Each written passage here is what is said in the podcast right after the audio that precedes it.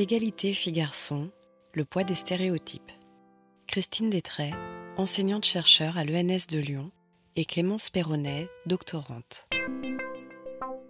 Merci beaucoup. Je ne vais pas refaire euh, la même conférence que celle d'il y a trois ou quatre ans, effectivement, donc qui était beaucoup plus générale sur euh, les stéréotypes de genre.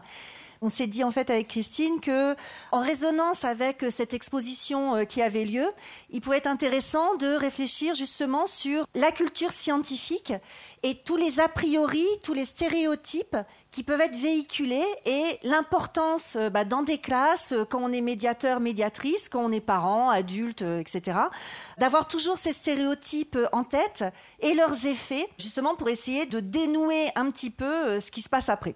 Donc effectivement, je suis sociologue et je travaille euh, en sociologie de la culture et sociologie du genre. Dire culture scientifique, quand on est sociologue de la culture, c'est déjà aller contre un état de la science qui serait que la science ne fait pas partie de la culture. Vous voyez que quand on est sociologue de la culture, on va parler de théâtre, de littérature, de musique, mais que tous les savoirs scientifiques et la façon d'enseigner la science, ça serait un autre domaine en fait que la culture. Et nous, ce qu'on veut montrer, c'est que bah, tout ce qui se passe quand on enseigne la science, quand on a des livres de science, des encyclopédies de science, c'est interrogeable avec la question du genre de la même façon que la littérature, le théâtre, etc.